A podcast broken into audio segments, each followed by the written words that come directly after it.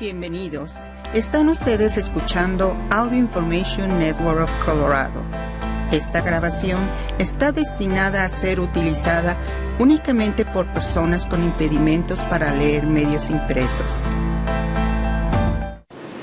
Gracias por acompañarnos en oración semanal. Mi nombre es Waldemar Pérez. El relato que hoy oiremos nos verifica la gratitud, la esperanza, la fe y la cura. Es el milagro de la curación de diez leprosos, algo que se realiza sin el contacto de Jesús y de la manera que los diez reaccionaron.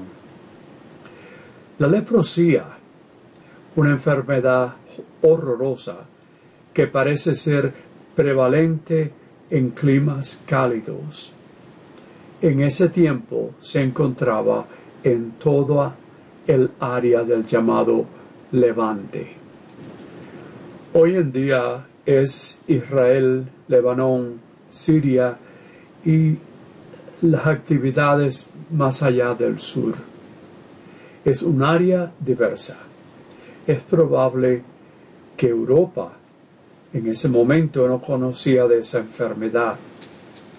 Sabemos hoy en día lo que la leprosía es, pero en aquellos tiempos era más extendida y en nuestra relación no era tan importante, porque incluía aspectos de la cara como granitos, acné o quizás algunas llaguitas.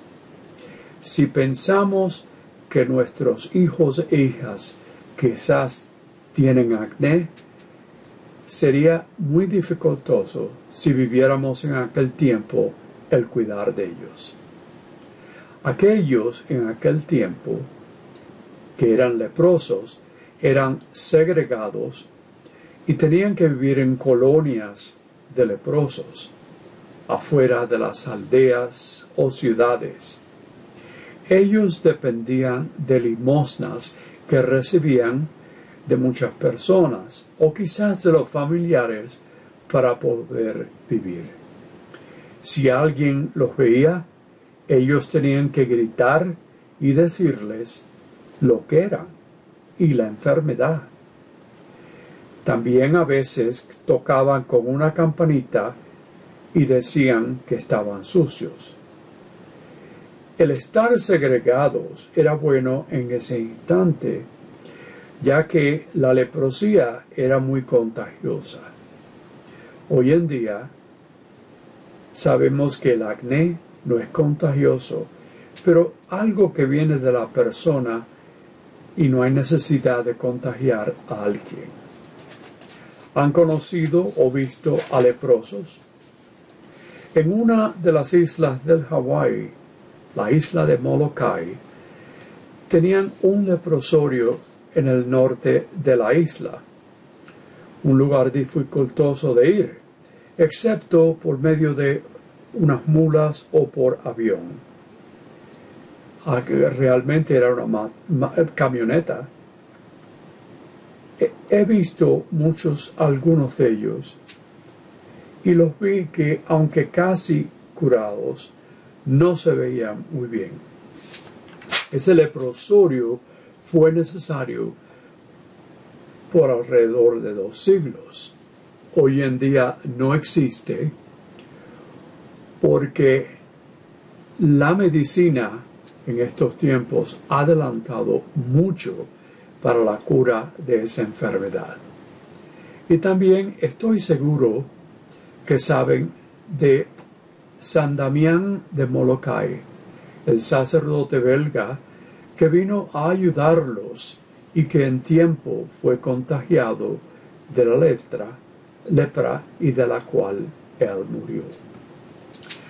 Así que oigamos ahora los nueve versos del pasaje de San Lucas, capítulo 7, con los versículos 11 al 19. En aquel tiempo, Cuando Jesús iba de camino a Jerusalén, pasó entre Samaria y Galilea. Estaba cerca de un pueblo cuando le salieron al encuentro diez leprosos, los cuales se detuvieron a lo lejos y a gritos le decían, Jesús, Maestro, ten compasión de nosotros. Al verlos, Jesús les dijo, vayan a presentarse a los sacerdotes. Mientras iban de camino, quedaron limpios de la lepra. Uno de ellos, al ver que estaba curado, regresó, alabando a Dios en voz alta. Se postró a los pies de Jesús y le dio las gracias. Ese era un samaritano. Entonces dijo Jesús, ¿no eran diez los que quedaron limpios? ¿Dónde están los otros nueve? No ha habido nadie fuera de este extranjero que volviera para dar gloria a Dios. Después le dijo al samaritano, levántate y vete, tu fe te ha salvado. Palabra de Dios. Bueno, vimos que los leprosos encontraron a Jesús y le suplicaron que los curara. Por supuesto, de lejos, como se requerían en aquel tiempo. Y entre ellos, un extranjero, un samaritano, alguien que sin estar enfermo, si no estuviera enfermo, no era una persona que en general los judíos tenían alguna predilección, porque estaban opuestos a ellos. Era en este lugar una leprosía étnica, al igual que en este caso una enfermedad también. Como dije, los diez tenían dos dones, el de la fe y la esperanza. Cuando Jesús les dijo que se reportaran al sacerdote, esa persona que estaba encargada de examinar si estaban curados y también poder aceptarlos en la comunidad. Jesús los manda, pero no se curaron a ese momento pero lo resolvieron, en, el, en el camino en que estaban curados. Era una orden incomprensible de no saber si estaban curados. Y es en el momento en que están caminando que se cura. Esto ilustra que la fe es la submisión a la palabra de Jesús. El samaritano fue un ejemplo tremendo de ser humano, porque fue él quien volvió a dar las gracias a Jesús. Uno de diez de ellos. Y Jesús entonces le dio lo mejor, la aseguranza de su salvación. ¿Qué se puede decir de esto? Que el algarabía que pasó con nosotros, que estaban con él, se olvidaron de ver y de venir a dar gracias al benefactor.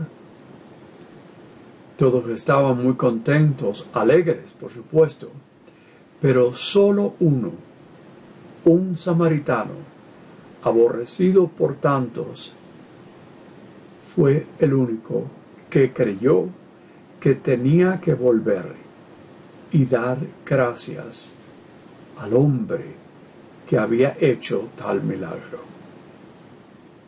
Jesús le dio el regalo de la salud física, quizás para que pudiera vivir por 30, 40 o 60 años. Nosotros sabemos que Jesucristo vino para darnos la salvación eterna. Una vida que durará eternamente. Una vida sin preocupaciones, donde las lágrimas serán eliminadas y no habrá muerte jamás. Sabemos lo que Jesucristo significa para nosotros, lo que nos ha dado, una libertad eterna. Siendo cristianos, damos gracia constantemente por lo que hemos recibido, lo que se nos ha hecho por nosotros. Desgraciadamente, no podemos hablar de una sola persona que tiene gratitud. Hay muchos más, millones y millones. Y pensamos si uno de ellos, uno de esos millones, que no están agradecidos. Bueno, no podemos pensar en Dios cuando nuestras vidas están bien. A veces se nos olvida y no decimos nada. Sin tener enfermedad de nosotros o de los familiares. Quizás cuando tenemos un negocio que prospera, especialmente ahora después de los años que hemos pasado de la pandemia, o cuando hay paz alrededor del mundo y que no es posible en ciertos lugares, ¿verdad? Como en la Ucrania. Pero tenemos el tiempo en lo bueno y en lo que es no muy bueno. Quizá para decir dos, tres, cinco, veinte veces cada día y decir, Gracias, oh Dios, tú eres tan bueno para nosotros. Claro que tenemos, cuando tenemos un problema que es algo diferente, lo decimos muchas veces, ¿verdad? Porque es importante que resolvamos ese problema. Algo que es diferente y difícil. Personalmente me doy cuenta que lo malo que me pasa es que por lo regular no se me olvida dar gracias. Pero debería hacerla porque hemos dado algo más allá de esto, la gracia espiritual o los favores temporales. A veces podemos decir que somos como los nueve, los nuevos leprosos que vinieron, que de pronto tenemos otra enfermedad y rogamos a Dios por un sanamiento y estamos bien si no lo recibimos. Es algo que tenemos que pensar y lo dificultoso que es. Queremos la gracia de recibir inmediatamente lo que pedimos. Desgraciadamente, no recordamos que las maneras de Dios no son como nuestras maneras en tiempos malos, cuando no recibimos lo que queremos, tenemos que estar agradecidos a Dios. cada día por lo que se nos ha dado. Y le pedimos que por favor ayúdanos, ayúdanos y continuar rezando por lo mejor y lo peor. No podemos ser como los nueve que se olvidaron de dar las gracias. Quizás tan agradecidos y emocionados por ser curados que fueron a su casa, besaron a esposas e hijos, algo que a lo mejor no habían hecho por un tiempo. Pero le dieron gracias al Maestro, a Jesús. Podemos decir que a lo mejor se les olvidó en esta algarabía volver y decírselo al Señor. Lo malo es difícil, pero algo que asistiría hoy es dar gratitud por todo lo que hemos recibido. Con nuestra fe viene el amor y la gratitud. Gracias por salud recibida para nosotros personalmente, por nuestras familias, por amigos y amigas y otros familiares, por nuestro trabajo, que sea bueno y que a veces no tan bueno, pero un trabajo. No olvidemos que los beneficios obtenidos deben generar alabanzas algo que Jesús, por supuesto, elogia en nosotros. Amén. Recemos un momento. Llevemos nuestras súplicas y necesidades ante nuestro Dios misericordioso, cuyo amor por nosotros es rebosante. Recemos por los médicos, enfermeros y enfermeras, paramédicos y todos aquellos que nos ayudan a curar nuestras enfermedades y que lleguen a conocer la gratitud de aquellos que nos auxilian. Roguemos al Señor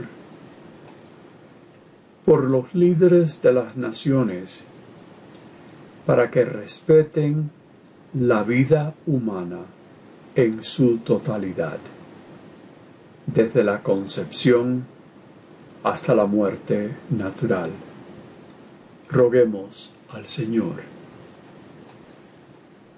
Por todos los que viven en medio de la violencia y de los conflictos, y que sean protegidos por Dios y que Dios les dé esperanzas. Roguemos al Señor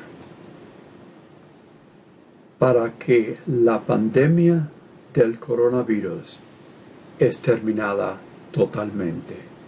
Roguemos al Señor para los encarcelados, para que siempre encuentren bálsamo para sus heridas y esperanza. Roguemos al Señor.